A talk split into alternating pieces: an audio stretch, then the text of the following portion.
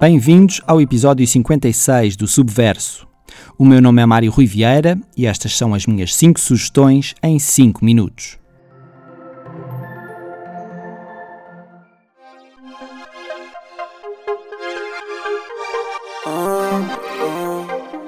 Estrela do céu na minha pista. A luz apaga e o copo inclina. Dois anos depois da estreia enquanto dupla com Terra Mãe, os gondomarenses João Não e Lil Nun regressam com Se Eu Acordar, um álbum que dilata a sua identidade sonora. Com uma abordagem mais direta, atirando sem reservas para um universo pop onde juras apaixonadas se deixam enredar na sedução das eletrónicas mais dançáveis, as 10 canções que encontramos no disco chegam alimentadas pelas palavras e a voz encorpada de não, aqui ou ali destabilizadas pelas distorções do autotune, e a maturidade da produção de Nun, que junta no currículo colaborações com Chico da Tina ou Maldito.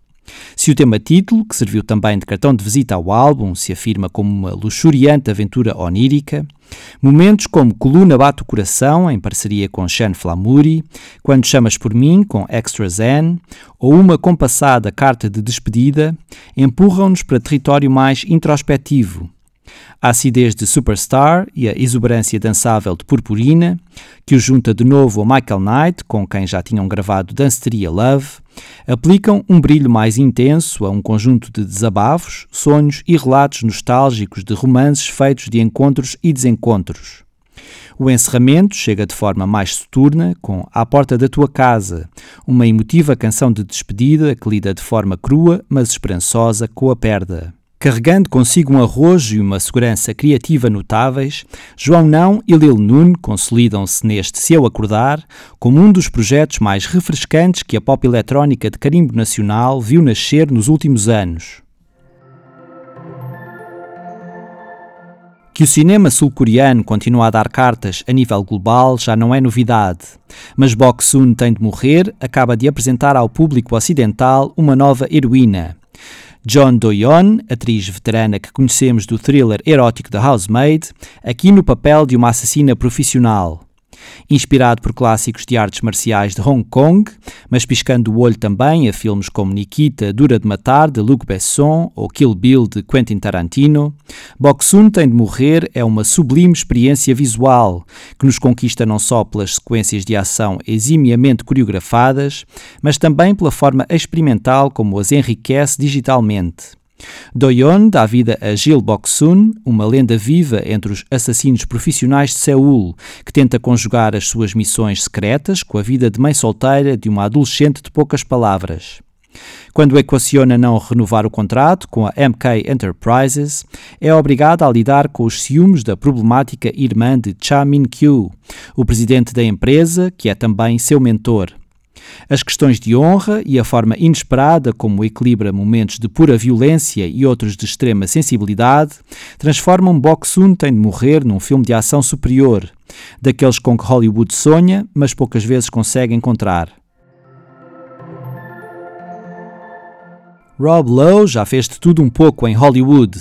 Passou de ídolo adolescente em filmes como Os Marginais ou Hotel New Hampshire, nos anos 80, a participações nas comédias de Austin Powers, reconfirmando o seu estatuto nas séries Os Homens do Presidente e Irmãos e Irmãs. Mais de 40 anos desde a sua estreia nos ecrãs, o ator norte-americano aposta na comédia Instável, uma série criada e protagonizada por si e pelo seu filho John Owen Lowe, que já víramos ao seu lado na série The Grinder.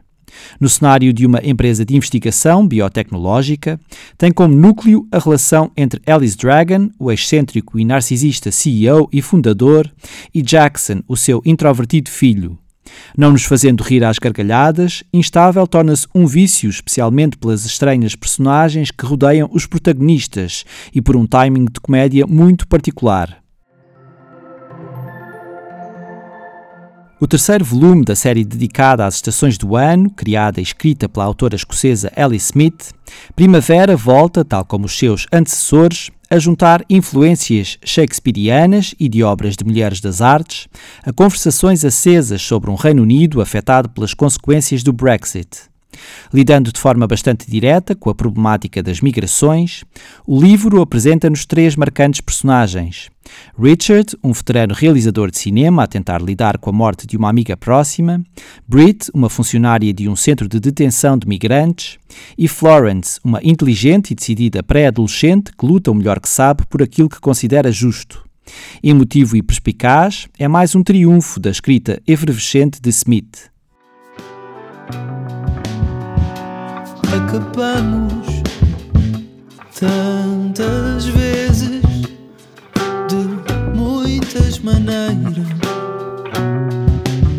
Três anos depois da estreia nome próprio com o álbum Cajarana, André Henriques, que melhor conhecemos como vocalista e guitarrista dos Linda Martini, regressa às canções com Os Fantasmas de Amanhã, este primeiro avanço para o seu segundo álbum, a editar no segundo semestre do ano, debruça-se sobre aquilo que deixamos para trás no mundo quando partimos para outras paragens, em versos sublinhados por apontamentos de metais e alimentados por uma envolvente linha de baixo.